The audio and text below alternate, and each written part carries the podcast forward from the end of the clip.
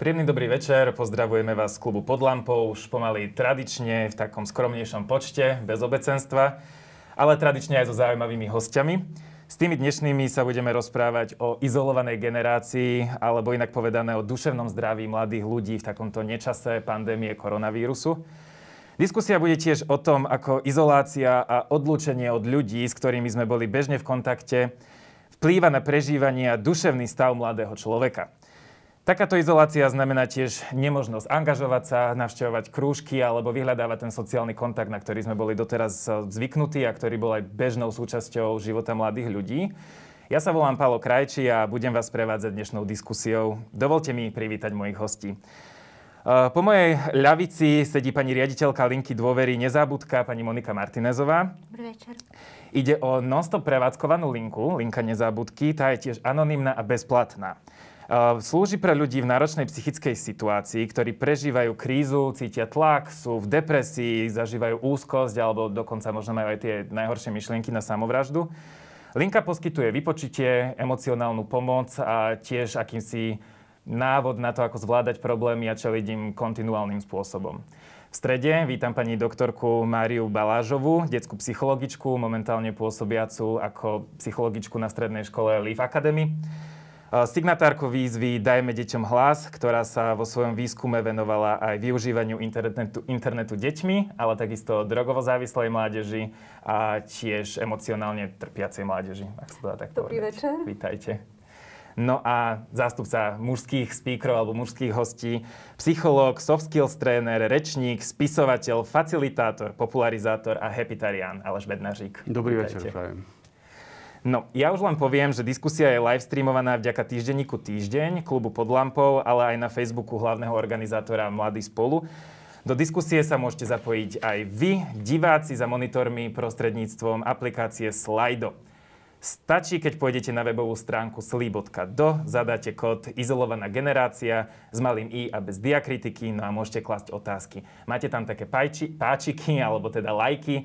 Keď vylajkujete určitú otázku vyššie, dáte ako keby vyššiu dôležitosť a môžete tak zvýšiť šancu, že sa naozaj otázku odpýtame našich hostí. Dovolte mi tiež, tiež poďakovať sa aj nadácii Hansa Seidela, Hans Seidel Stiftung, bez ktorej podpory by dnešná diskusia asi nebola úplne možná. No, ja začnem, lebo som si robil svoju úlohu, tak som niečo o vás troch hľadal, nejaké také pikošky a možno začnem vami, pán Pednažík, alebo teda Aleš, lebo sme mm-hmm. si mhm. potýkali. Uh, ja som hľadal teda niečo a našiel som, že sa charakterizuješ ako hepitarián. No a teda tam som videl aj, že definícia hepitariánov, teda asi tvoja vlastná, sú to vlastne ľudia, ktorí vedome robia niečo pre posilňovanie šťastia, spokojnosti a zmysluplnosti v ich životoch a práci. Moja otázka je taká prozaická. Myslíš si, že je cieľom života byť šťastný, alebo to má skôr takú franklovskú ideológiu v pozadí? To, to si dal vysokú laťku tejto diskusii, ale veľmi zjednodušene keď hovoríme o živote ako takom, tak ne, tak to je len, to je len biologický proces, ale keďže my sme tvory, ktoré majú náhľad na to, čo robíme, tak máme tú potrebu, že tie veci, ktoré vnímame, máme potrebu, aby nám dávali zmysel. A a tá, tá, tá túžba po šťastí je spojená aj s tým biologickým, že skrátka my prežívame niečo ako pôžitok, ako niečo príjemné a niečo ako utrpenie. Takže je prirodzené, že nielen my, ale aj všetky tvory, v podstate, ktoré vnímajú bolesť, majú tendenciu smerovať niečomu, čo im robí dobre a vyhybať sa niečomu, čo im robí zle. Ľudia sú ale špeciálni v tom, že si vytvárajú okolo toho celé veľké schémy, napríklad náboženstva, filozofiu a tak ďalej. Ale ja som veľmi, akýby, skrátim to, ja som veľmi pragmatický v tom zmysle, že ja som si vymyslel toho hepitariána, to teda mozog mi sám vyprodukoval, že to bola asociácia nejaká, že, že má zmysel v tom živote rozhodovať sa, správať sa a robiť veci a venovať čas veciam, o ktorých vieme v nejakej miere celkom dosť, že nám pomáhajú žiť lepší život. A naozaj šťastie není iba o tom, že húra, super, cítim sa skvele, ale je to aj, aj o hlbokom pokoji, treba v, v takýchto ťažkých časoch. A je to aj o tej zmysluplnosti toho, že čo žijem a ako žijem. Takže naozaj je to pragmatická vec a ja si myslím, že aj tá naša téma, že izolovaná generácia je o tom, naše, o tej našej schopnosti byť v takej miere šťastný, v akej sa dá v náročných časoch. Nedá sa nesúhlasiť a máš super tričko, musím Áno, som si preto priniesol, som machroval. Pani riaditeľka, aj vás tak trošku na úvod vyspovedal, alebo teda teba. Asi... Pohode. No, ja som si pozeral, že ty si založila takú kampaň, že doprajme si pokoj v duši, alebo teda si jej účasťou.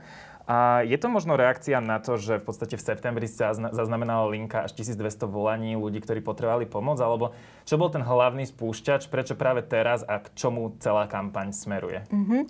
Čiže kampaň e, spustila Liga za duševné zdravie, mm-hmm. treba povedať, e, v ktorej teda pôsobí linka dôvery nezabudka. Čiže Liga za duševné zdravie prevádzkuje okrem iných aktivít aj linku dôvery nezabudka. Poslednou kampaňou je teda táto kampaň, ktorú si spomínal, Doprajme si pokoj v duši a presne reaguje na e, zhoršujúcu sa situáciu v duševnom zdraví našich ľudí. A teda spevačka Janka Kiršner bola taká láskavá a prepožičala nám na tento účel svoju krásnu pieseň Pokoj v duši, ktorá teda symbolizuje krehkosť ľudskej duše a zdôrazňuje to, že rovnako aj o dušu je treba sa starať takisto ako aj o telo. Čiže s, toto je symbolom tej poslednej kampane Ligy za duševné zdravie. Je to aj nejako časovo ohraničené, že dokedy s tým chcete ísť ďalej, alebo je to také práve, že aby to zdvíhalo nejaké povedomie a môže to vlastne bežať non-stop? Áno, je to načasované presne na, na tento čas, až kým nepríde ďalšia kampaň, ktorá bude súvisieť s ďalšou aktuálnou témou, ktorá je medzi ľuďmi. Môžu sa ľudia nejako zapojiť konkrétne, alebo? Určite áno, na stránke Ligy za duševné zdravie aj linky dôvery nezabudka sú rôzne spôsoby, ako sa dá zapojiť teda do tejto kampane, prípadne podporiť aktivity ligy alebo linky.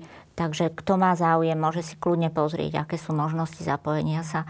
A takisto každý individuálne sa môže zapojiť už len tým, že bude medzi svojimi známymi, medzi ľuďmi v práci, v škole, kdekoľvek um, šíriť dobro, šíriť pokoj a zaujímať sa o človeka ako takého. Čiže pýtať sa, ako sa máš, úprimne sa zaujímať o človeka. Tým môže každý vlastne prispieť ku kampani.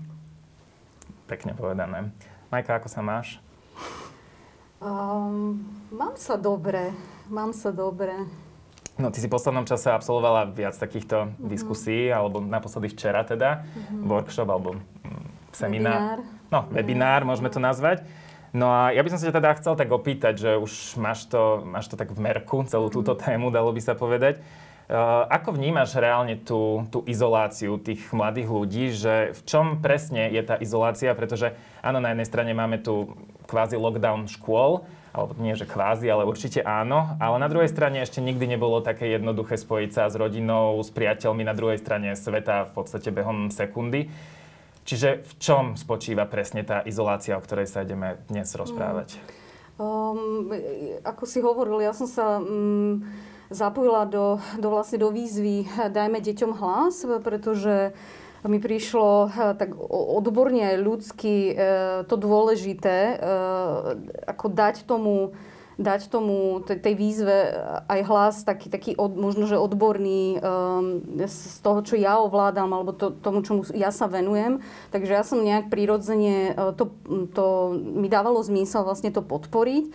Tá výzva vlastne hovorí o tom, že ne, ne, nehovorí o otváraní škôl alebo zatváraní. My sa nejak, ja sa necítim odborníčka na to, aby ja som tieto veci vôbec sa k ním vyjadrovala, ale skôr mi príde dôležité v tom nejak povedať, že um, že, že ako začať sa rozprávať v, tom, v tej verejnej diskusii o tom, že, že tie deti e, vlastne sú dôležitou súčasťou uh, tejto spoločnosti uh, a, a, a dajme teda im hlas a, a oni sa sami, sami nevedia často prihlásiť, takže my dospelí vlastne máme tú morálnu zodpovednosť ten hlas nejakým spôsobom ozvučiť hej, a, a to, čo nám prinášajú do do našich ambulancií alebo do tých rozhovorov, keď sa bavíme o, o, o tom, čo prežívajú, tak um, myslím si, že toto je dôležité uh, to, to, to nejak ozvučiť a um, dať tomu hlas. Takže preto ja som sa do toho zapojila a uh, čo sa týka tej izolovanosti, no je, je, to ako, je to situácia, v ktorej sme, si myslím, že je ne, ne, ako nevyhnutné teraz uh, akoby podriadiť sa nejakým týmto pravidlám, pretože um, uh, tak toto dáva zmysel, ale zároveň si myslím, že je dôležité na to upozorňovať, že, že aké to prežívanie vlastne ľudí vo všeobecnosti alebo aj mladých ľudí je v tomto celom. Hej? Čiže nejaké výskumy existujú, nie je ich málo, robili sa vlastne výskumy ktoré, eh, ktoré eh, hej, sa, sa robili po nejakých veľkých udalostiach alebo nejakých veľkých katastrofách, takže my vieme zhruba povedať, že ako pôsobí e, trauma, ako pôsobí e, takáto, takýto typ e, vlastne izolácie na, na ľudí, takže my sa máme o čo oprieť. A to, to by bolo dobre, keby tí zodpovední akoby počuli hej, a prihliadali na to pri tom, keď, keď vlastne robia nejaké opatrenia. Takže, takže takto Tie za mňa. opatrenia sú asi taká, že dlhodobejšia záležitosť, Hej. musí prísť tak postupne, alebo teda postupne to implementovať, ale skôr ma zaujíma, možno z pozície človeka, každý z nás má nejakú rodinu, blízkych, sme niekomu priateľ, strýko a podobne a chodíme mm. do kontaktu s mladými ľuďmi. Čo sú také tie prvé varovné signály, kedy môžeme naozaj na nich pozorovať, že OK, tak teraz uh, asi treba spozornieť, že toto už nie je iba mm. nejaké jesenné počasie vonku, ktoré spôsobuje horšiu náladu, ale že reálne tu môžeme čeliť tej izolácii alebo aj spôsobeným takýmto mm. No to je dobrá otázka, lebo každý to máme nejak troška inak. Ja sa nechcem teraz zahlbovať e, do psychopatológie, ale e, v podstate, keď je ja, alebo ak sa teda bavíme o mladých ľuďoch, tak e, v zásade, ak dlho, dlhšie ja neviem, týždeň alebo dva trvá nejaká veľmi smutná nálada, že sa nám zmenia nejaký, zmení sa nám napríklad spánkový režim, hej, že treba, že mám problémy zaspať alebo mám problémy vstáť ráno, že sa cítim napríklad vyčerpaný potom, keď prespím, ja neviem, 10 hodín. Napriek tomu, hej, napriek tomu som sa cítim bez energie, um, že sa mi zmenia nejaké stravovacie návyky, že, že priberiem alebo naopak veľmi schudnem hej, za nejaký čas. To sú také úplne evidentné veci, ktoré keď sa mi udejú v živote, tak môžem, uh, môžem sa začať byť taký, taký spozornieť, že aha, že, že o čom to je, že, že čo, čo, čo sa to so mnou deje. Hej, že môže sa diať aj niečo, že môže sa rozbiehať treba nejaký taký pro, proces proste depresívny, alebo uh, hej, keď prežívam nejakú úzkosť alebo zvýšené obavy, hej, že mám naozaj strach ako uh, tak, taký veľký strach. Uh, takže toto sú také ako by úplne základné veci. Ako možno nájsť šťastie, alebo sa tak... Aká je tá hranica medzi tým, mm. kedy sme ešte šťastní a kedy to už naozaj príde do toho, že nevieme to šťastie nájsť? No ja skúsim odpovedať na niečo úplne iné, ako sa pýtaš. to ma teší. To, to, je, fakt, to je fakt, fakt zložitá otázka, o ktorej by sa mohli filozofovať, ale ja skôr naviažem na to, čo, čo Majka hovorí, že, alebo čo sa pýtal, že mňa skôr zaujíma, že, že čo môžem robiť preto, alebo ako môžem pomáhať druhým, aby sa nedostali tam. Mm. Hej, a že, že napriek tomu, že to hepitarianstvo alebo to šťastie vyzerá ako úlet ľudí, čo nemajú čo robiť a, a, a vymýšľajú si, tak pre mňa to je aký praktic, praktická vec. V asi 30 oblastiach života vieme, že keď nich niečo robíme, tak to pomáha nielen zvyšovať šťastie, ale vytvára to taký ten psychologický imunitný systém voči stresu a voči aj takýmto ochoreniam. Hej? Že, keď si hovorila o tom spaní, hej? Že, že jasné, že si mám dávať pozor a vlastne urobím úplne iný kontext. Jedna z vecí, ktorá, prečo sú napríklad deti a mladí rizikovou skupinou práve v týchto časoch, keď sú izolovaní, e, lebo nemôžu chodiť do škôl, je to, že ešte toto obdobie má dve základné také zjednodušene povedané charakteristiky. Vytvárajú sa im životné návyky a za druhé sú absolútne sociálni. Že to, to je najsociálne, u tínedžerov, to je najsociálnejšie obdobie v živote. A, keď, a pre mnohé deti, to, že nemôžu chodiť do školy, sa stalo to, že sa im ukradli obidve tieto časti. Že zrazu nemajú ten sociálny okruh rovesníkov a za druhé zmizla im zo života vec, ktorá im dávala režim. Lebo mnohé deti, keď prídu domov, tak ten režim nemajú. Že vlastne škola je jediný režim. A že nič sa nedá robiť, že že to, že deti chodia do školy, že tam majú nejaký systém, potom idú na krúžok, potom sa vrátia domov, robia úlohy, potom sa hrajú, že to vytvára nejaký režim a pre to, preto, aby mozog dozrel a vedel v náročných časoch fungovať ďalej, je základ to vytvorenie toho režimu. A že, a že toto je akéby jedna z vecí, ktorá mne chýba, že OK, tak zavrieme školy a čo to toho tie deti? Lebo tie deti, ani mnohí dospelí, však jeden z najväčších problémov dospelých ľudí na home office je mať režim. Hej. A u tých dospelých sa očakáva, že by ho už mohli mať a vedia si ho aj keby racionálnejšie sami nachystať a držať sa ho. Ale deti ešte nemajú vytvorené tie návyky, aby si sami povedali tak. A budem stávať. O 7, o 8 sa prezlečem z pyžama a nachystám si veci a budem sedieť za notebookom a robiť vyučovanie. A potom o 12 si dám obed a tak ďalej, že toto deti ani nevedia robiť a zišlo by sa vlastne z môjho pohľadu jedna z vecí, čo by mohli školy robiť, pomáhať fakt tým deťom mať nejaký režim, že ani nemusí byť vyučovacia hodina, ale nachystané, to sa ľahko hovorí, ťažšie robiť, ale mať nachystané niečo, ja sme sa rozprávali o telocviku, že telocvik by naozaj nemal byť teoretický v týchto časoch, mal by byť naozaj taký, že hýbaj von. Hej? A natočíš mi, ak si vonku niekam odišiel a pošleš mi z mobilu alebo z hodiniek, že si prešiel 4 kilometre a to ti zarátam ako urobenú hodinu, lebo tie deti potrebujú režim v spánku, režim v učení, režim socializácie, režim uh, hrania sa, režim učenia sa a že všetko toto pomáha tomu, a teda to je pointa toho, čo chcem povedať, pomáha tomu, aby sme neprišli o rozum. No ono sa hovorí, že vlastne mileniáli majú najväčší problém potom aj s pracovnými návykmi a asi to pravdepodobne súvisí aj s týmto. Mm. A keď sa už teda deti alebo mládež dostanú ku vám na tú linku, tam pravdepodobne asi nie je to všeliek na všetko, ale tá prvá pomoc, dalo by sa povedať.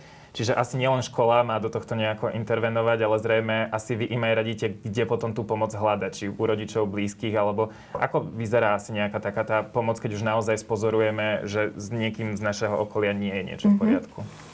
No, my sme taká, e, hovorí sa tomu, že nízkoprahová služba. Znamená to, že k nám sa dovolá človek kedykoľvek, odkiaľkoľvek, e, bezplatne a ešte navyše, čo je veľmi dôležité, anonymne.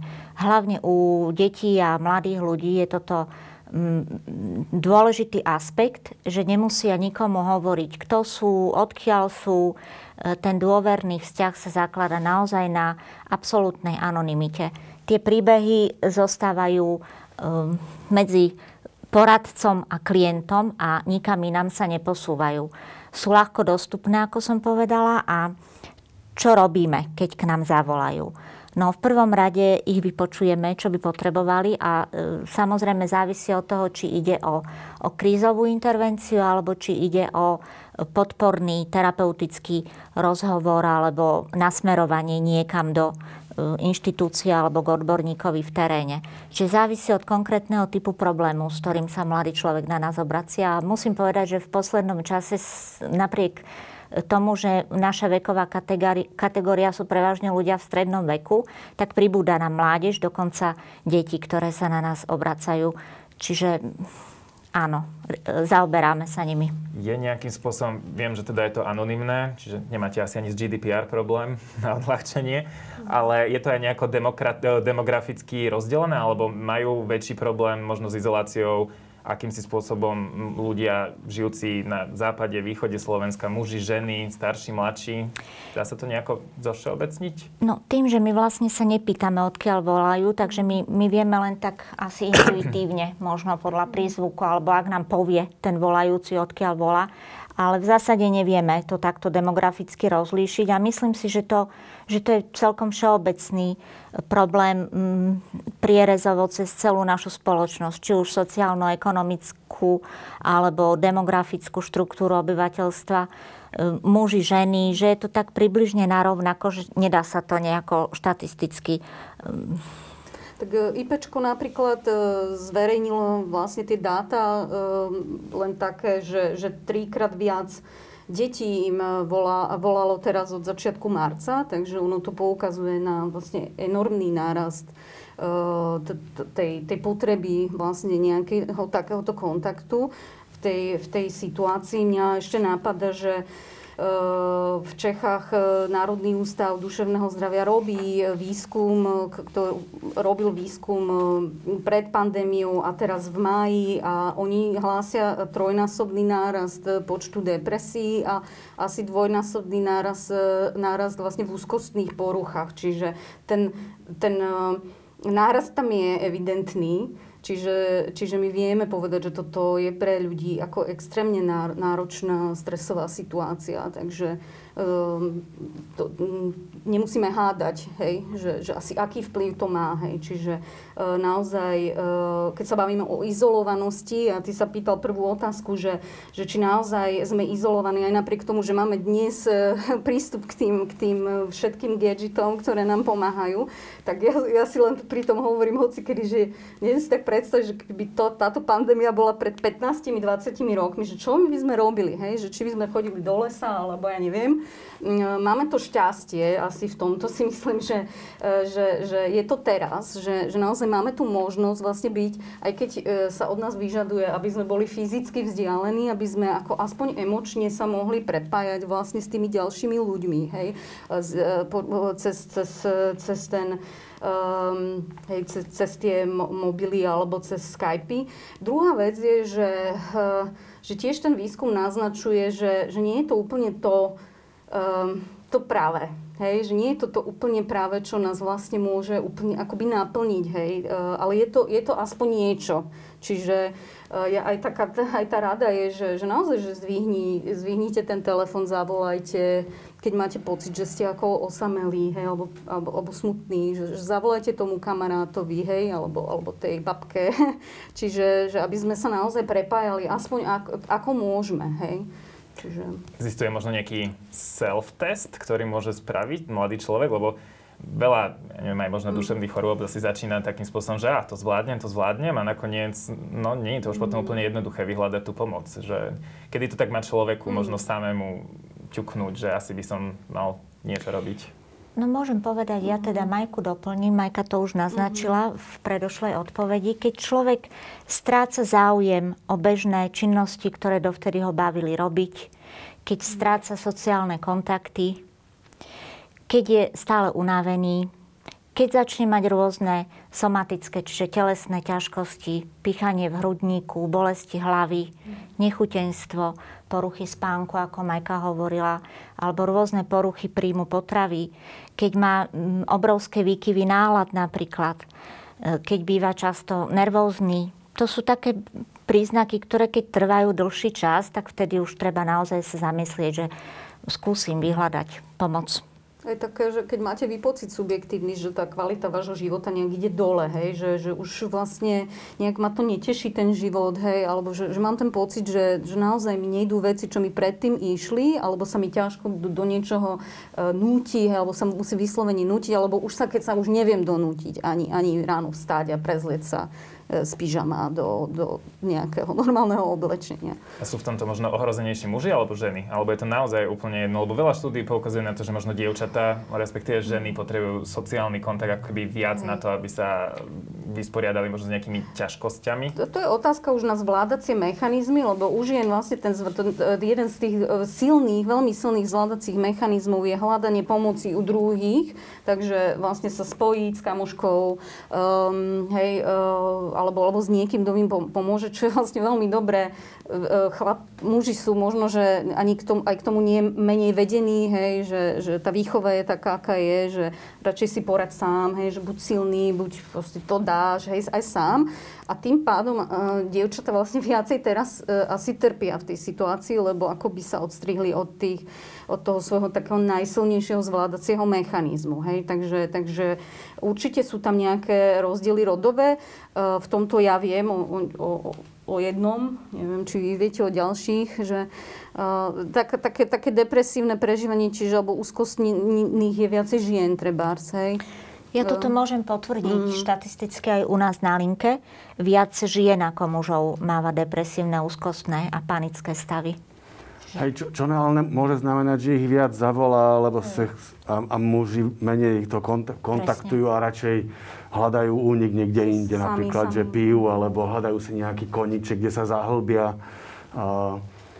Hej, no, tá, tá téma je, mňa, mňa veľmi zaujímavá tá, tá téma kvôli tomu, že rozmýšľam stále nad tým, ak sa o tom rozprávame, že, že pre koľkých ľudí sa tak zásadne zmenil život tým lockdownom. A ja si myslím, že to není až tak veľa ľudí. Hej, že ak hovoríme o mladých, tak sa zmenilo všetkým mladým, ktorí prestali chodiť do školy. A u dospelých sa to zase iba v nejakom percente, lebo naprosto väčšina ľudí chodí do práce. Ne?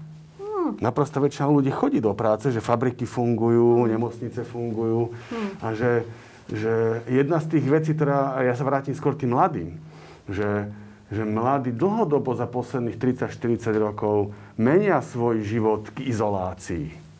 Hej, že e, predtým, ako naskočil internet, tak už boli štatistiky, že deti pozerajú od 6 do 8 hodín televízor každý, každý deň. A potom prišiel internet a ten internet začal predbiehať ten televízor. A dneska máme štatistiky, že deti aj pred pandémiou trávili naprostú väčšinu času online, ale ne s kamarátmi. A trávili naprostú väčšinu času indoor, a ne vonku. A trávili naprostú času nepohybom, a ne pohybom. A že, ten, a že tá tá pandémia, alebo ten lockdown skôr, že pandémia za nič nemôže, len to, že sme uzavreli školy, spôsobila, že ešte tretina dňa sa im zmenila, ktorú predtým mali a pomáhala im, že mali aspoň čas telocvík, išli do školy, zo školy, mali kamarátov. Že si myslím, že ten, že to zatvorenie škôl spôsobilo len akéby zrýchlenie toho procesu, ktorého by sme sa podľa mňa dočkali o 10, o 20 rokov. A nevieme, čo s tým, lebo to je zrazu také rýchle. Čiže, to je moja kacírska myšlienka. Čiže možno niekedy, žiaľ Bohu, že chvála Bohu, sme si to konečne všimli a začneme s tým niečo robiť. Ja to napríklad tak cítim, že, že troška ti zakontrujem v tom, no, lebo no, ja, ja no. cítim no. ako moju osobnú realitu, že že mne sa ako veľmi zmenil ten život, hej, tým, že, že vlastne nemôžeme chodiť eh, viac menej von, tak e, ja ako taký typický extrovert to celkom akože vnímam na sebe, že, e, že, že mi, to, mi, to vadí a cítim, že môj život sa naozaj veľmi zmenil a keď som tak, že pár dní doma, tak potom už cítim, že oj, že ja už musím, hej, aj teraz toto je pre mňa taký setting, kde som po dlhom čase, že medzi štyrmi mm-hmm. ľuďmi, že ja mhm. normálne vlastne to rozdýchávam celkom, lebo, lebo si uvedomujem, že ako, ako naozaj veľmi sa mne zmenil život. A ešte som chcela povedať, že myslím si, že to je akoby, že aj, aj s tými deťmi je to, že sú deti, ktoré sú akože ešte, ešte stále na tom dobré. Hej, máme určite dve skupiny, alebo myslím si, že je tam skupina detí, ktoré, na ktoré toto celé nebude mať až taký veľký vplyv, uh, akoby negatívny skôr. Dokonca na istý, istú skupinu detí to môže mať aj pozitívny vplyv ale obávam sa o práve o tú ako keby časť, a to ja fakt neviem povedať, že či je to väčšia, menšia, aká časť, ale že, že naozaj tá, e, že je tu veľká skupina detí, na ktoré tu bude mať ako veľmi negatívny vplyv skrz vzdelávanie, hej, skrz to, že nemajú absolútne prístup k vzdelávaniu, že, že jednoducho nemajú doma podporné prostredie, Hej, predstavte si, že dieťa, ktoré doma zažíva násilie alebo zanedbávanie, pre ne, pre ne bola škola, vlastne um, záchrana. záchrana, hej, miesto, ktoré bolo bezpečné a, a dokázalo tam stráviť ako od 8. do 4. nejaký akože dosť veľký uh, hej, čas. Takže uh, to, to, je len, to sú len deti hej, zanedbávané. Potom máme deti so špeciálnymi potrebami. Hej, deti, ktoré, pre ktoré už vôbec sedenie v škole um, ako je, hej, alebo už vôbec sedenie online je problém a, a čo, čo k tomu ešte sa prída, že majú nejakú špeciálnu po, potrebu, hej, poruchu pozornosti alebo, alebo nejako problém s písaním, čokoľvek. Čiže e, to je ďalšia skupina detí. Hej. Čiže je tam veľa, ja troška mám toto obavy, že veľa detí a veľa skupín takých, ktoré sú veľmi ako... Mm, senzitívne a, a nemajú takú podporu, ako máme možno, že hej, v, v, my doma, čo, čo sme my schopní dať vlastne našim deťom trebárs, tak, tak o túto skupinu ja mám naj, asi také najväčšie obavy, hej, že ako z toho vlastne vyjde táto skupina detí, uh, ktorá, ktorá naozaj už, už pred pandémiou mala, mala problémy a teraz sa pravdepodobne ten ich stav ešte zhorší. Hej? A myslím, že to vidíme aj na tých číslach vlastne tých liniek. Že... sa v podstate zväčšuje medzi tými deťmi, hej, ktoré majú hej. stabilné rodinné prostredie, alebo teda dobré prostredie a tie, ktoré nie sú až také šťastné. No. Ale vy ste to aj tak trošku spomenuli obidvaja, že teda ty mm. si tak extrovertne mm-hmm. založená. A ja som čítal aj článok nedávno a ma známa na neho upozornila, že v podstate jedna už dospelá žena, pracovníčka v IT sektore, jej to absolútne vyhovuje táto pandémia. Ako ona ako introvertka je proste spokojná, ona sa konečne nie je vystavovaná stresu, rozprávania sa s kolegami, čiže svojím spôsobom mm. môže to niekomu asi aj vyhovovať, tak, takýto home office mm. permanentný. Ja, ja by som fakt oddeloval v našej diskusii tie deti a to, že prestali chodiť do školy od tých dospelých. Ja som mm. výrazný extrovert. Mm. Prišiel som o všetku prácu od apríla, že skoro vôbec nechodím von medzi ľudí. Mm. A, a, a že, že dospelí, verím tomu teda, že dospelí, že buď majú, alebo sa vedia naučiť mechanizmy, ako tú situáciu lepšie zvládnuť. Mm. A že tie deti sú na tom horšie, lebo oni sa tie mechanizmy iba učia.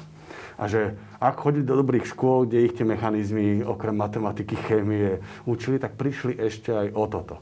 A že preto by som ja oddeloval v tom našom rozprávaní, že v rámci tej izolovanej generácie ja by som viac hral na to, že, že deti sú viac tá izolovaná generácia, lebo tí dospelí, väčšina z nich aj tak chodí do práce. Mm. Väčšina z nich aj tak vie si zobrať ten mobil a rozprávať. Aj napríklad, že deti, alebo tí tínejdžri, 90% komunikácie robia písomnú a že aj keď teraz zrazu sú izolovaní, tak oni si píšu, miesto toho, aby si zavolali a počuli ľudský hlas, alebo sa spojili videom a rozprávali sa videom. Že musia sa naučiť, a chvíľko, hovorím teraz napríklad aj o mojej cére, že ja mám syna vo Velse na vysokej škole a ten tam je šťastný a aktív, aktívnejší ako nikdy predtým.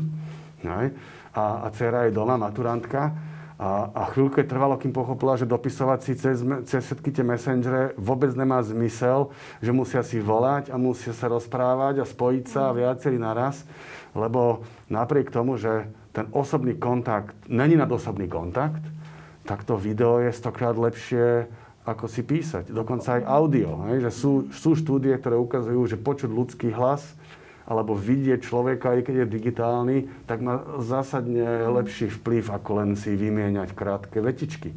A že aj toto je dobre, keď rodičia doma, doma deti naučia, že chod na to video, komunikuj cez video, zavolajte si, nepíšte si, že to sú veci, ktoré pomáhajú. Sa pýtal na tých introvertov a uh, ja som to aj včera spomínala na, na tom webinári, ale, ale nechcem sa opakovať, ale je to troška taká pásca, že, uh, že introverti na začiatku, ja som mala x kamarátov, ktorí vlastne mi hlásili, že oni sú šťastní, že konečne ten sen sa im splnil a oni nemusia nikam chodiť a a interagovať vlastne s ľuďmi. A troška je to taký, ako taká pasca v tom, že, že to neznamená, že introverti nepotrebujú vlastne ľudský kontakt hej, alebo sociálnu interakciu. Oni, e, oni sú nabíjaní e, tým, oni sa nabíjajú vlastne, oni sa vyčerpajú v komunikácii, v interakcii a potom idú do, do ústrania, aby sa nabili v, tom, v tej samote, v tej izolácii sami. Uh, zatiaľ, čo extrovertov nabíja kontakt s druhými ľuďmi. Hej? A E, a introverti e, vlastne tuto sú v tej horšej pozícii, hej? Pretože, pretože naozaj strátia oni už, už vôbec vlastne akúkoľvek možnosť toho sociálneho kontaktu, ak sa uzavrú a ak si povedia teda, že jasné, ja som OK, mne to vlastne, vlastne nevadí, že, že som, som takto. Hej? Čiže troška na to pozor, aj vlastne introvertom hovoriť, že že, že to nie je o tom, že sa zatvoríte doma, lebo vy potrebujú, ako každý potrebuje, my sme sociálne bytosti, hej, potrebujeme ľudský kontakt a aj keď pre nás nie je zdrojom energie, e, tak, e, tak stále, stále je potrebný. Takže...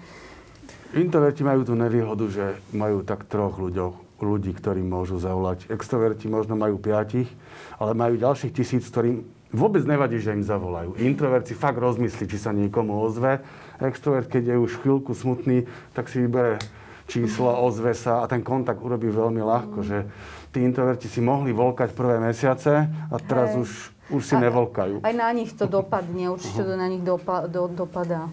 A ja možno ešte by som teda už, toto sme tak nejako spôsobom možno aj vyčerpali, ale ja by som sa ešte chcel opýtať uh, teba Monika, že tých problémov, s ktorými sa vystretávate na linke je asi veľa, ale ak by si mohla vyberať také akože tie, ktoré sú že asi najčastejšie z tých 1200 za september a zrejme z toho stúpajúceho čísla. A možno toto je dobrá otázka aj na vás dvoch ako na psychológov, s čím za vami chodia momentálne že najčastejšie? Mm-hmm. tak ako si spomenul, 1200 je e, kontaktov, ktoré vybavíme na telefóne, ale zhruba trojnásobne toľko ešte nevybavíme, čo máme informáciu. Čiže ten záujem o naše služby je naozaj obrovský. A s čím najviac momentálne pracujeme sú úzkostné a depresívne stavy. Mm-hmm. To je absolútne, že na prvom mieste. E, panické stavy, e, potom ventilácia bežných problémov, e, vyplývajúcich predovšetkým z izolovanosti ľudí, osamelosť. Je to paradoxné, ale aj keď sú ľudia teraz, väčšina teda mladých ľudí pracuje alebo študuje z domu, cítia sa veľmi osamelí. Čiže téma osamelosti u nás dominuje. Žiaľ aj ťažšie témy, ako je sebapoškodzovanie, domáce násilie a žiaľ vstúpa nám aj počet kontaktov od mladých ľudí, ktorí to už vzdávajú a chcú ukončiť svoj život. Čiže v poslednom období, hlavne v nočných telefonátoch, máme mladých ľudí, e, s ktorými riešime naozaj krízové životné situácie niekedy aj za pomoci záchranných zložiek a takisto um, týmu krízovej intervencie Modrý aniel, kedy už bohužiaľ uh, vyrážame po niektorých z členov nášho poradenského týmu aj do terénu a riešime už následky um, týchto ťaživých myšlienok, mm. kedy mladý človek teda spácha samovraždu. Ja by som to možno prepojila aj s otázkou zo slajda, že či teda na linke Nezabudka pracujú len v úvodzovkách samozrejme len takí ľudia na porozprávanie sa, alebo sú to odborníci? Na našej linke máme 18 e, poradcov a poradkyň a všetko sú to teda ľudia s dlhoročnou praxou. Nemáme tam ako možno niektorý, niektoré iné linky e, študentov, ale u nás teda sú odborníci z oblasti psychológie, psychiatrie, sociálnej práce, liečební pedagógovia a to je teda ich základné vzdelanie, plus majú rôzne doplnkové výcviky, nadstavbové a niekoľkoročnú prax v odbore. Čiže sú to prevažne naozaj že terapeuticky, e, terapeuticky zameraní ľudia a či len na porozprávanie sa. No, mm, u niekoho sa môže zdať, že keď zavolá na linku a niekto sa s ním hodinu rozpráva, že je to len také, že rozpráva sa. E, po väčšine sú počas toho rozhovoru využívané rôzne psychologické metódy e, rozhovoru. Emočná podpora, ventilácia emócií, stabilizácia toho volajúceho, e, edukácia, čiže vzdelávanie ho v rôznych oblastiach, ak treba nasmerovanie na odborníka, Čiže môže sa to laicky zdať, že je to len porozprávanie sa, ale na konci toho rozhovoru väčšinou máme na druhej strane človeka, ktorý sa cíti lepšie. Je, sú nejaké tie problémy iné, keď prídu za vami prezenčne? Ja som chcela vlastne k tomu povedať, že mm, ja tak nejak vnímam, že, že ten svet napriek tej pandémie sa nezastavil, alebo život sa nezastavil a tí ľudia stále prichádzajú ako keby s, s vecami, ktoré sa im dejú v živote, napriek tomu, že, že tá pandémia fičí naplno, uh, že, že vlastne ten život ako keby sa zrazu nes, nescucol len na ten na tú jednu tému, že ja to nejak ne, nezachytávam. Ako určite prichádzajú hlavne mladí ľudia s tým, že alebo keď eh, máme že online eh, stretnutia, tak ako prinášajú to, že im že sú, sú osamelí. Toto, toto je jedna vlastne ten, ten najväčší asi pocit, ktorý zažívajú ľudia v tomto. Určite toto prinášajú, ale ja nevnímam, že by to bolo len o tom. Hej? Ľudia majú proste problémy, takisto ako ľudia sú chorí. Hej? Že tá, napríklad ste chorí a vám sa nezastaví to ochorenie, lebo prišla pandémia a teraz všetko musíme od, ako nejak odstaviť a už, už vlastne nič neriešime. Čiže ja toto zachytávam, hlavne keď pracujem s deťmi, hej, že tie detská ako oni majú svoje, to svoje prežívanie, oni riešia si, si stále to vlastne to isté, hej, čiže nie, že to isté, ale, ale vlastne prichádzajú s, s tým svojim životom uh, a, a to, to, to si myslím, že je dôležité ako zachytávať, že vlastne sa svet ne, ne, nezastavil, hej, stále sa točí nejakým spôsobom.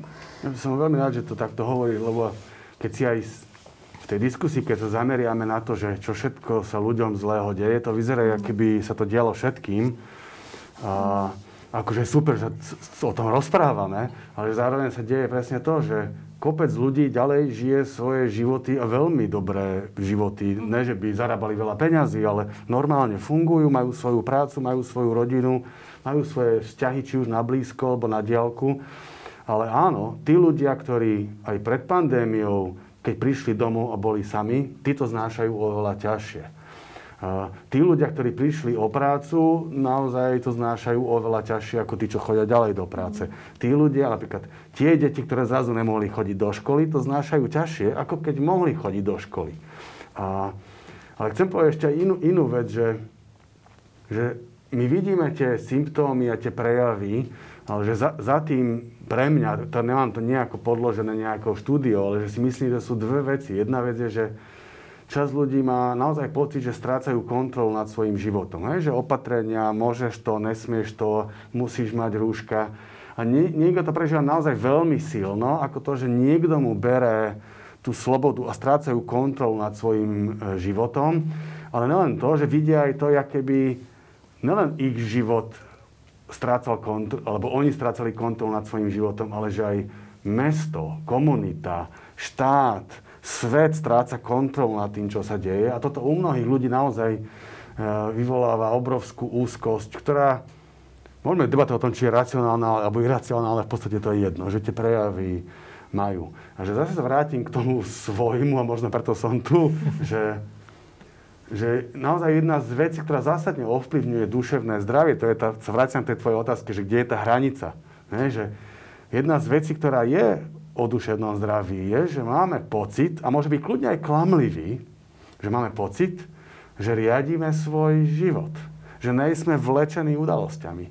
To znamená, že my môžeme aj v práci, aj vo svojich vzťahoch, aj v tým, s tým, čo sa nám deje v hlave, že keď s tým vieme nejakým spôsobom narábať, tak máme pocit, že žijeme dobrý život. Ale keď strácame kontrolu nad svojou prácou, nad svojimi vzťahmi, nad, svojim, nad svojou myslou a nad svojim telom, tak vtedy máme naozaj, ideme na hranicu toho psychického ochorenia, až to prepukne a musíme byť treba hospitalizovaní alebo žiadať o pomoc. A že, že, že tá hepitariánska práca je presne o tom, že robiť veci, ale to sú dlhodobé návyky. Že robiť veci, Hej, že začať od detí, že mať každý deň pohyb, mať každý deň čítanie, mať každý deň nejaký režim. Ja vyzerám fakt ako starý pedagóg, ktorý by akože všetkých staval do lajny, ale nič sa nedá robiť, že ukazuje sa, že návyky sú absolútny základ duševného zdravia. A strata tých návykov spôsobuje chaos v mysli, vo vzťahoch. A že, že toto mne napríklad veľmi chýba, že v tej škole sa celkom málo nejaký pracuje s týmto, aby deti riadili svoje životy v škole, v triede, na hodine. Ono to možno súvisí aj s takým tým ďalším bodom, ktorý, ktorého sme sa chceli dotknúť počas diskusie a to je tá angažovanosť tých mladých ľudí, lebo množstvo mladých ľudí robí veľa projektov, robí šport, navštevuje krúžky, chodí na jazykovú výučbu a tak ďalej. Množstvo nerobí nič. Ty si to aj tak pekne pomenoval, že má plus G na zadku, tuším. Mm-hmm. Čiže uh, čo bude po korone? Myslíte si, že angažovaní ostanú angažovanými a neangažovaní budú ešte menej angažovaní, alebo čo odhadujete? Zaujímavá otázka. Hm. Ja pracujem s deťmi, ktoré sú... Ja pracujem s nadanými deťmi, uh, ktorí sú veľmi angažovaní uh, a nejak nezachytávam nejaký, akoby, že by, že by sa im znižoval level tej energie, ktorú by oni chceli vlastne dávať ako von, alebo pracovať, alebo robiť niečo pre, teraz pre komunitu, alebo um, ja myslím, že tá, tá, tá zvedavosť a tá kreativita, ktorá je vlastne v tých mladých ľuďoch, že, že to, to je niečo, čo tam bude aj po pandémii. Hej, ja tomu verím. Ja som ako presvedčená o tom, že, že uh, ako ja verím v tú, v tú, v tú mladú generáciu. To je pekné a ver... od teba, no. To je, je to pekné, že? Dúfam, že teda ma nesklamete. Čiže ja, ja verím v to, že to akože, že sa, sa znovu nejakým spôsobom obrodí, hej, na naša, aj, aj na vlastne, vlastne energia možno, že celého ľudstva, hej, v tomto, lebo jedna vec je, čo ty si povedal, že my všetci sme v tom, čo je vlastne super ako skúsenosť ako pre nás všetkých, že, že vlastne um, zažívame vlastne globálne jednu, jednu ako výraznú vec, ktorá nás môže proste ako aj spojiť, hej, v tom, že nebudeš musieť ty vysvetľovať, alebo ty, že aké to pre teba bolo. Možno, že sa to e, mení v nejakých odtieňoch, hej, niekto to prežíva lepšie, niekto horšie, ale že v zásade si vieme ako povedať, asi, asi budeme, keď v opaličke budeme sedieť raz, nie, pred domčekom, že, že to pamätáš, hej, vtedy to ja 20, nepamätám. Ja poviem, že to nepamätám. Čiže ja, ja, akože ja verím v to, že, že akoby toto môže mať nejaký pozitívny, v konečnom dôsledku nejaký pozitívny efekt na nás, hej, ako na, na, aj na ľudstvo, aj na možno, že komunity, aj na um, ako uh, skupiny, skupiny ľudí, hej, ako ve, dúfam, verím, hej, a čo sa týka možno tých mladých ľudí, um, neviem, ťažko, asi nemám tú gulu sklenenú, že som vedela predpovedať, že čo bude. Ako, čo môžeme je len dôverovať ako si, asi tomu procesu, že to bude dobré a že, a že nájdeme cesty, ako cez to vlastne nejak prejsť. A, a um, hej. E, tiež si myslím, že angažovanosť ako taká u mladých ľudí stále pretrváva.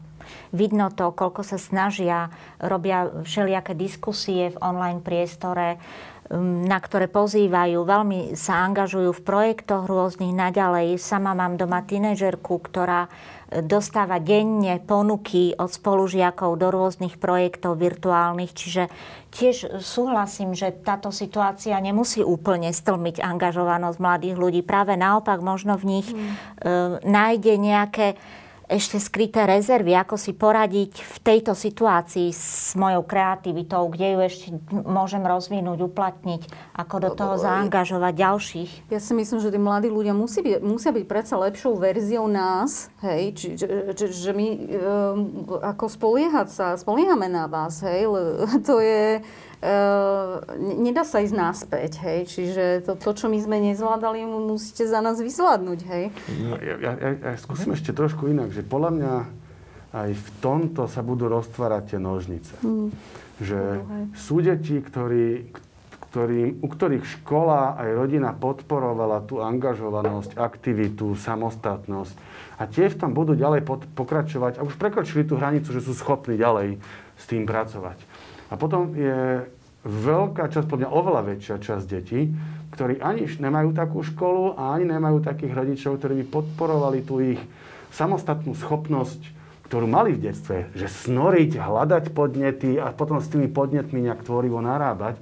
A podľa mňa aj táto pandémia podľa mňa ešte viac roztvorí nožnice, nielen v tom, že koľko detí není schopné sa napojiť na digitálne vyučovanie, ale aj v tom, že koľko detí nemá do čoho a s kým sa spojiť a aktívne ďalej pokračovať v zmenenej situácii, lebo tú podporu nemá. Že nemá rodičov, ktorí povedia, že počúvaj, ty zavolaj tomu Jožovi, Férovi, Márii, dajte hlavy dokopy, choďte von, čokoľvek. Hej? Že, že, a že toto sa, toto sa bude diať, že budeme mať tú elit, elitu, to je strašne škaredé slovo pre deti, ale že tú skupinu detí, ktoré to zvládnu, lebo budú mať viacej podpory a budú deti, ktoré to zvládnu oveľa horšie, tú podporu nebude mať a ešte stratili aj tú školskú. Máme tam otázku vlastne k tomu, že, že, že ako môžeme my podporiť práve tie deti z menej funkčných rodín. Veľmi, veľmi sa mi páči tá otázka, lebo to vlastne poukazuje na takú našu morálnu zodpovednosť. Hej, a, um, vlastne my sme morálne zodpovední za, za tú... Uh, za tú, tú časť, e, možno, že aj, e, nie že spoločnosti, že ktorá nie, nemá také zdroje, hej, pre, pre, preto, aby um, hej, mohla využiť nejaké všetky tie svoje schopnosti, alebo, alebo nie, nie, hej. A toto ja si myslím, že je veľmi dôležité, keď, keď my všetci, ktorí sa máme dobré, ktorí sme privilegovaní a máme, máme, máme schopnosti, zdroje na to, aby sme mohli pomáhať tým druhým, aby sme, aby sme pomohli. Hej. Otázka je, že ako. To je, to je veľmi... Uh, aj zložitá otázka, lebo myslím, že každý si musí zvážiť nejaké svoje možnosti a, a spôsoby, ako, ako, ako možno už len napríklad nejaký rozhovor s tým dieťaťom môže pre to dieťa v mnohom byť e, veľmi podporné. Hej.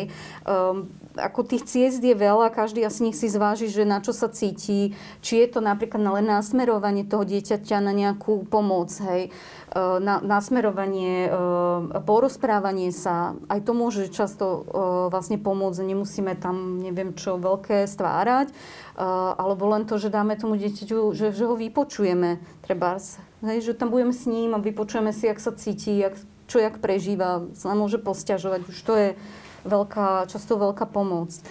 Ja by som tú pomoc a tú angažovanosť možno aj spojil, lebo okrem teda tej iniciatívy alebo výzvy Dajme deťom hlas v čase mm-hmm. pandémie, tak mm-hmm. ono vyšlo viacero tých výziev a niektoré priamo od eh, stredoškolákov, maturantov. Uh, jedna autorka teda tejto výzvy aj píše, uznávam, nie som ani epidemiologička, ani premiérka, len jedna maturantka. Dokopy vlastne nik významný a asi ním aj ostanem, keď opäť nebudem chodiť do školy. Že kde je tu vlastne podľa vás tá úloha štátu, ktorý by mal v prvom rade pomáhať či už teda deťom zo sociálne slabších, lebo všetci sme teda rovní v príležitostiach, len máme inú tú štartovaciu líniu.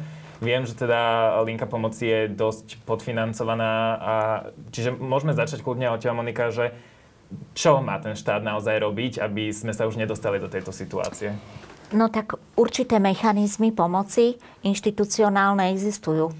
Aj doteraz existovali. To sú tzv. tie centra periodicko-psychologického poradenstva a prevencie, ktoré sú a fungujú, teda možno v obmedzenejšom režime, ale sú. Sú to školskí psychológovia, ktorí sú na školách výchovní poradcovia, sú to detskí psychiatri, ktorých je teda žalostne málo, ale nejakí sú. E, to je tá rola štátu. Takisto vznikla teraz Rada vlády pre duševné zdravie na ministerstve zdravotníctva, čiže tam oni plánujú založiť tzv. centra duševného zdravia, čo vraj je už taká, taký projekt, ktorý by mal byť v krátkej budúcnosti realizovaný.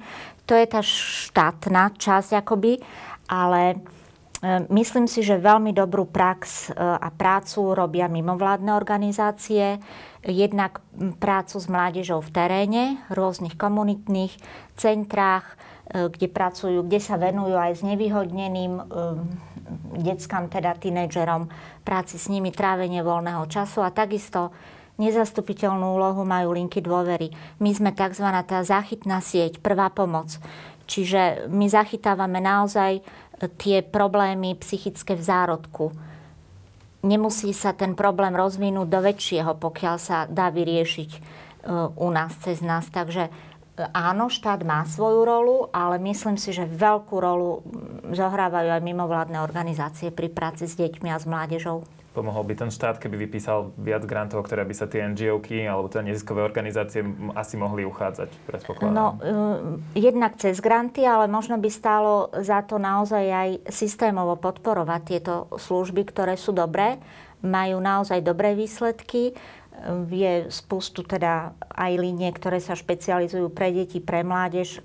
My teda konkrétne nie sme úplne špecializovaní, ale riešime aj deti a nie sme systémovo financovaní. Čiže fungujeme naozaj zo súkromných darov, e, sponzorských, z 2% daní a takéto nesystémové riešenia. Čiže naozaj štát, ak by si všimol, že robíme dobrú prácu a nejako systémovo nás financoval, bolo by to úplne skvelé.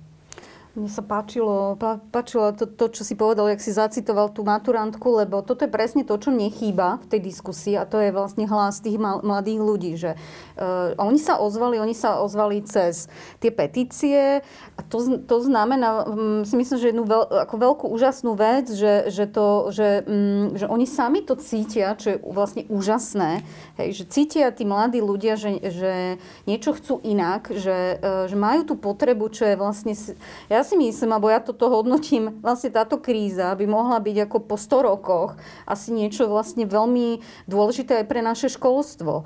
Hej, že, že, že my sme toto tu nemali možno, že od kedy deti chodia do škôl, že, že deti chcú chodiť zrazu do škôl. Hej. A to je niečo podľa mňa skvelé, čo by sme mali využiť. Hej, že vlastne aj tie samotné decka si uvedomili, že ako to vlastne nie je samozrejmosť. Hej, alebo že čo im to všetko dáva, aké vlastne dôležité to pre nich je. Čiže a a počúvajme ich, počúvajme, čo oni hovoria. Takže ja by som chcela, aby na tej vláde, vlastne aj na tom krízovom štábe raz prišla nejaká delegácia mladých ľudí, aby povedali, mm, tomu pánovi premiérovi, že ak oni sa cítia, aké to pre nich je, hej, a aby, možno, že to bude o emóciách, že to nebude o nejakých faktoch, ale myslím si, že to je dôležité to brať do úvahy. A okrem toho už teraz máme aj čísla a fakty o tom, že dá sa e, fungovať aj s otvorenými školami pri klesajúcich krivkách, takže, ale to hovorím, že to nie je moja, moja nejaká úloha. Ešte k tomu, čo sa dá robiť.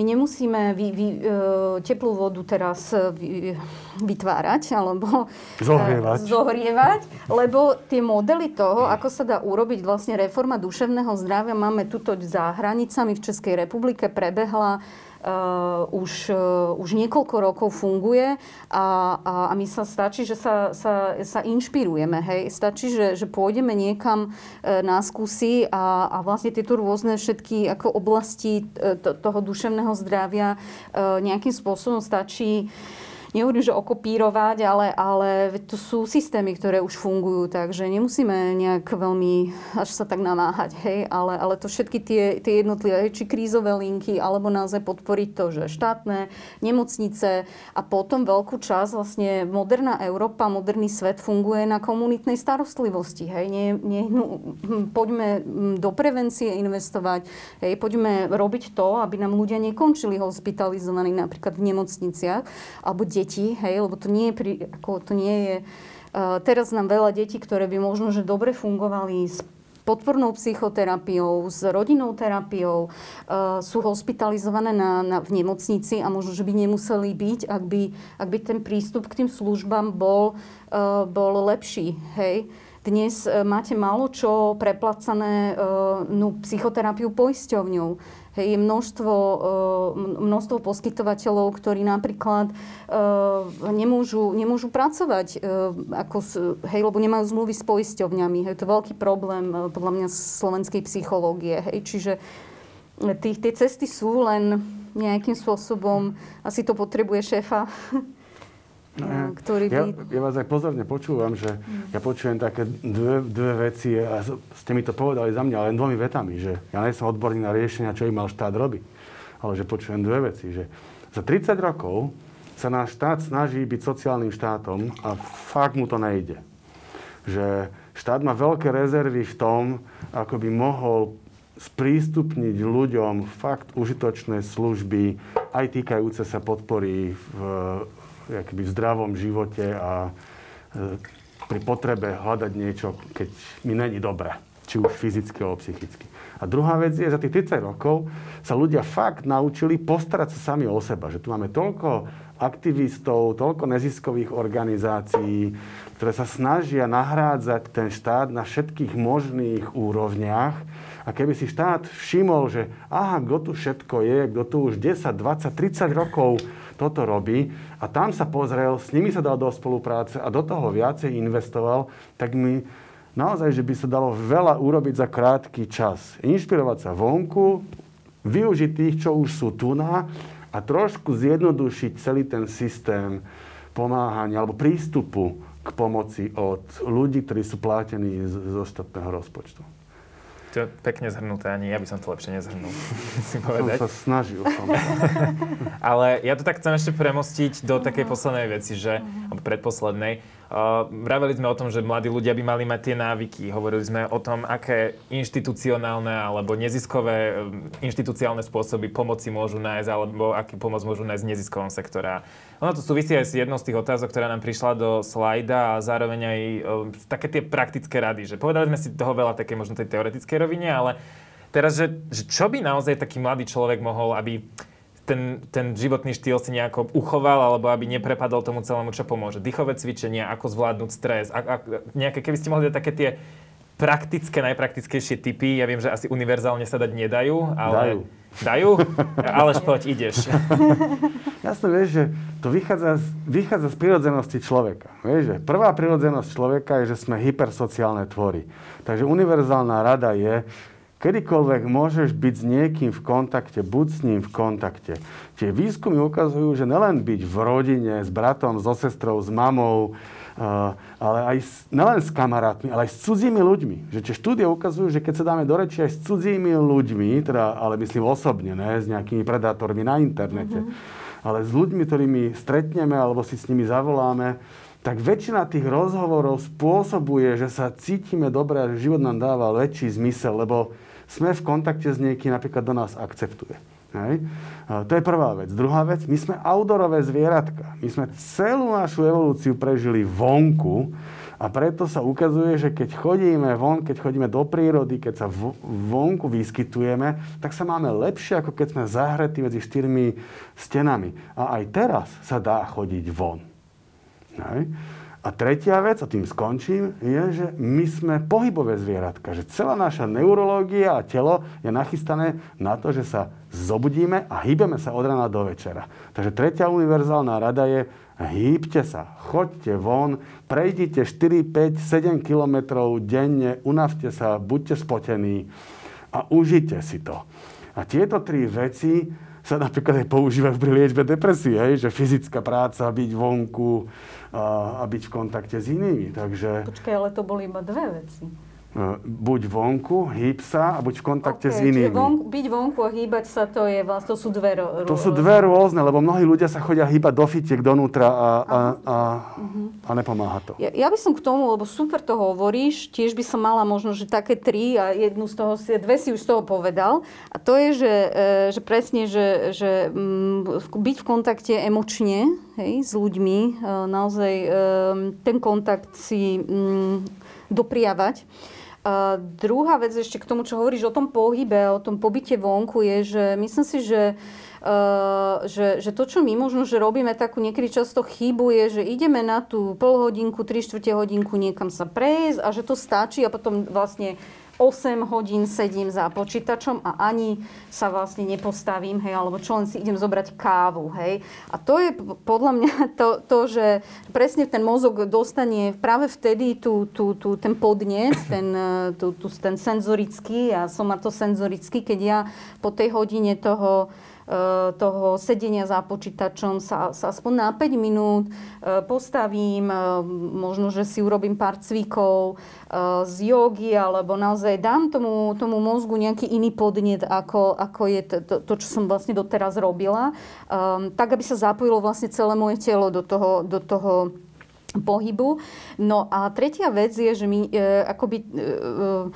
Samozrejme, potrebujeme e, informácie, potrebujeme mať e, vysvetlené e, to čo, to, čo sa s nami deje, čiže je dobre mať mať nejaké informácie o tom, o tom čo, čo môžeme čakať, aby sme mali vlastne veci pod kontrolou, ale e, ja by som, ja by som odporúčala ľuďom vypnúť e, si správy alebo vypnúť si ako sledovanie, e, neustále sledovanie, ako, aby sa vlastne, sa vlastne neatakovali tými neustálými. Už možno, že teraz to nie je až také vypuklé, ako to bolo v začiatkoch tej, tej pandémie, ale myslím, že toto pomáha dosť sa, sa tak akoby odstrihnúť od toho, od toho akoby negatívneho čo, čo prichádza stále, stále s tými správami. Čiže...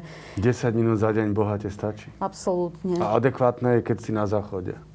že to je adekvátne tej kvalite toho, čo dostaneš v prehľade správ. No, ja som teda pozorne počúvala, absolútne Majka a Aleš vyčerpávajúco odpovedali na otázku. Ja by som možno doplnila už len jedno. Napriek všetkým opatreniam, ktoré sme odporúčali, ak sa človek e, cíti blbo, zlé, tak nech sa nehambí, nebojí povedať, nie je mi dobre. Nech sa nebojí požiadať o tú pomoc. Či už je to niekto, komu dôveruje vo svojom okolí, v rodine alebo blízky, známy. Ak už nemá nikoho takého, tak stále sme tu my. Kedykoľvek naozaj e, nebuď sám, Hmm. Nie si sám. Vždy je tu niekto, kto ťa bude počúvať a by sa to povedať. Hmm. Je tam otázka, že je to strašiak. Áno.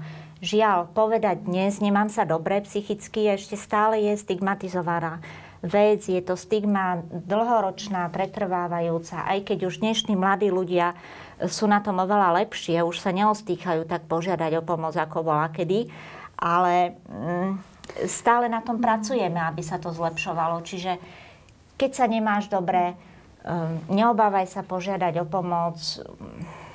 Niekedy tá najsilnejšia vec, ktorú, alebo naj, no, najsilnejšia vec, ktorú môžeme urobiť, je, e, keď požiadame o pomoc. Presne. Alebo tá naj, najodvážnejšia, takže uh, to s tým súhlasím. Myslíte si, že prispieje pandémia k takej tej destigmatizácii a detabuizácii celej, celého duševného zdravia? No, paradoxne toto môže byť naozaj jeden, e, jedna z vecí, ktoré pandémia môže priniesť ako pozitívum. Naozaj, že o tejto téme sa začne viac rozprávať, ľudia si viac začnú uvedomovať, že majú aj duševné zdravie, nielen to fyzické a že jedno s druhým veľmi úzko súvisia, jedno bez druhého neexistuje. A možno pandémia vyprovokuje ten záujem o to duševné zdravie u ľudí a e, o kúštik sa posunieme ďalej v tej destigmatizácii tejto témy. Mňa napadla ešte taká, taká vec, že tí mladí, uh, myslím tak, do 30-35 sú najviac masírovaní aj to motivačnou literatúrou a všetkými tými správami na sociálnych sieťach. A že majú také, ma, môžu byť pod milným presvedčením, že stále sa treba cítiť dobre. A to, to, to je, je blbosť. Je, je fajn cítiť sa dobre, je fajn cítiť sa úplne normálne, je normálne sa aj niekedy nudiť a je normálne sa niekedy cítiť aj smutný, bezradný, len akože bez chuti čokoľvek, čo robiť. Až keď to trvá fakt, že dlho, vtedy sa treba ozvať. Ale nepanikáriť, keď mám deň, dva, keď sa mi, že, keď sa napríklad, že fakt, že cítim zle a som nešťastný a hovorím si, že môj život ide do keľu, radšej si aj toto užiť, že krucinál, takto som sa v živote necítil, to je zaujímavé, že čo sa mi deje a snažiť sa tomu rozumieť a prípadne sa s niekým porozprávať, niekomu zavolať, povedať, počúvaj, toto som ešte nezažil, dva dní mi fakt, že šíbe a to môže prejsť. Hej? Že treba myslieť na to, že všetky tie tri stavy cítiť sa dobre, cítiť sa zle a cítiť sa tak normálne sú OK, keď sú dočasné. Lebo aj cítiť sa neustále na vrchole je známkou duševnej poruchy. No. Asi áno.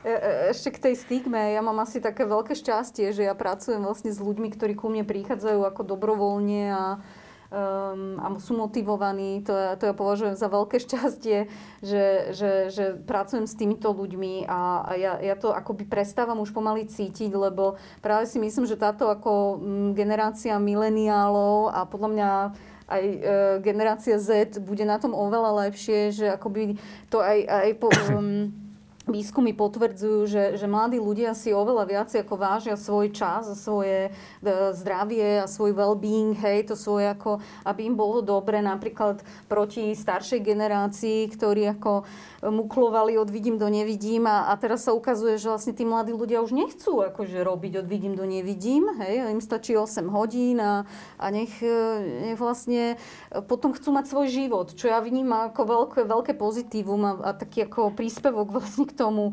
work-life e, balance, alebo to, tej rovnováhy vlastne práce a, a, a toho súk, súkromia, hej. Čiže mm, ja, ja to vidím pozitívne. Ja si myslím, že sa to bude len zlepšovať aj, aj tá téma uh, tej stigmy. Uh, preto sme vlastne aj tu my si myslím, že chceme k tomu prispieť, aby, aby to nebolo tak, taká stigma. Uh, pozrite sa na nás, nie? Všetci sme vlastne úplne normálni ľudia, dokonca uh, dobrí, skvelí ľudia, takže Uh, myslím si, že nie sme žiadni strašiaci teda. Moc tých, moc tých mladých neprovokujú k tomu, aby robili len 8 hodín denne, lebo kto bude potom robiť na naše dôchodky, keď ja, budeme hej, hej. starí. Ich je stále menej a menej. No to zase baby boomers potom. No, ale vyzerá, že aj keď oni si budú takto, akože super, ja s tebou mm. súhlasím, že dobre, že toto viacej strážia. Problém je ten, že tá ekonomika ich bude hltať, že tá ekonomika ich bude stiahovať, lebo je stále menej ľudí v Európe, preto mm. dúfajme, že sem príde čo najviac imigrantov, a, lebo tá, ten, ten, ten boj medzi tým ekonomickým fungovaním sveta a ten boj medzi tým duševným zdravím, to je ten veľký boj, že to duševné zdravie dneska je veľmi zásadne ovplyvňované tým tlakom podávať výkon, mm. zarobiť si veľa, mať dostatok všetkého,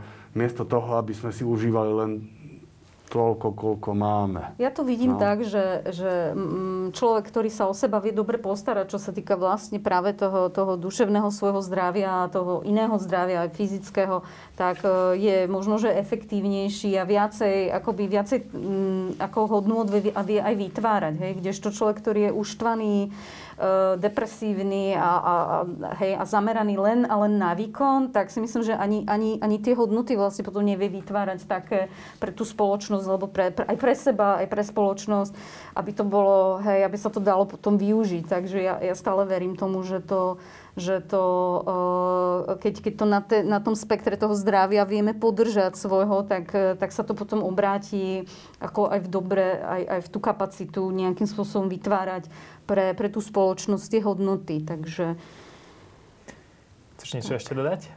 Či? Myslím, že povedali kolegovci. Ja už mám- skončiť? Akože budeme musieť, ale ja mám ešte na vás poslednú otázku. Dobre. Už si tak trošku možno vydýchneme. Pôvodne som vám povedal, že sa vás pýtam, že čo pozitívne vidíte na súčasnej pandémii, ale ja si myslím, že to sme si tak nejako zodpovedali. Ja sa vás pýtam niečo iné. Na čo sa strašne vy tešíte? Alebo tak najviac na čo sa tešíte, keď konečne tá pandémia skončí a budeme začipovaní? No, ja sa momentálne teším na Vianoce, úplne najviac.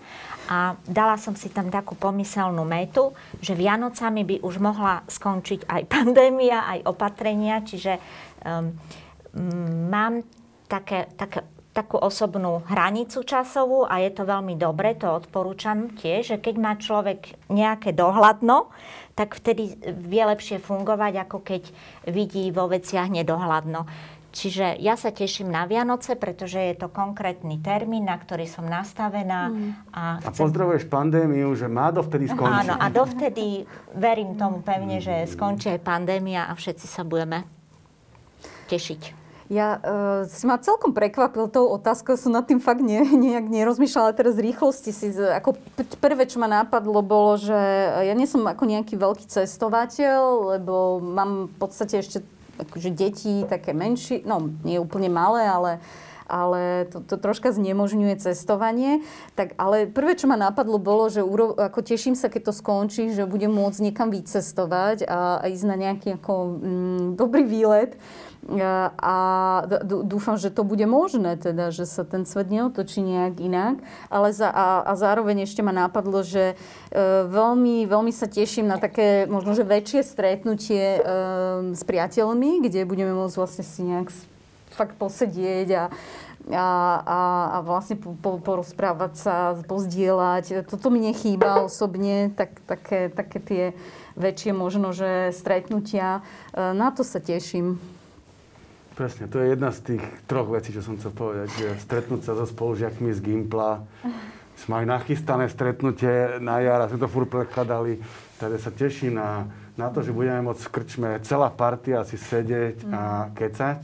Druhá vec, na ktorú sa teším, lebo o tu som prišiel, je pracovať so skupinami, že konečne budem môcť zase cestovať za skupinami ľudí, s ktorými budem pracovať. A tretia vec, na ktorú sa veľmi teším, že nebudem musieť počúvať nič o pandémii. Takže ja, ja už vidím COVID napísaný aj na aute, keď má niekto nejakú značku, kde je CO, niečo, tak ja už vidím napísaný COVID, že už mi z toho haraší, že toľko o covide počúvať, že mne teda nevadí venovať sa dlhodobo jednej téme, ale COVID není práve ona. Asi áno, pekne si to zakončil. Ja sa veľmi teším na to, že ste prijali, teda teším sa z toho, že ste prijali pozvanie do tejto diskusie a že som tu sa aj mohol stráviť toto popoludnie, alebo teda podvečer, večer. Bolo to asi zatiaľ moje také najdlhšie stretnutie s prakticky cudzími ľuďmi, tiež za posledných pár mesiacov, čo je úplne úžasné a veľmi pekne vám všetkým trom ďakujem. Uh, Pani Monika Martinezová, Monika Martinezová, uh, Mária Balážová, Aleš Bednařík. Ďakujem veľmi pekne. Aj Tešilo my ma. ďakujeme, Ďakujeme. za pozvanie. Zvláštne bez toho potlesku, že? Na záver. No,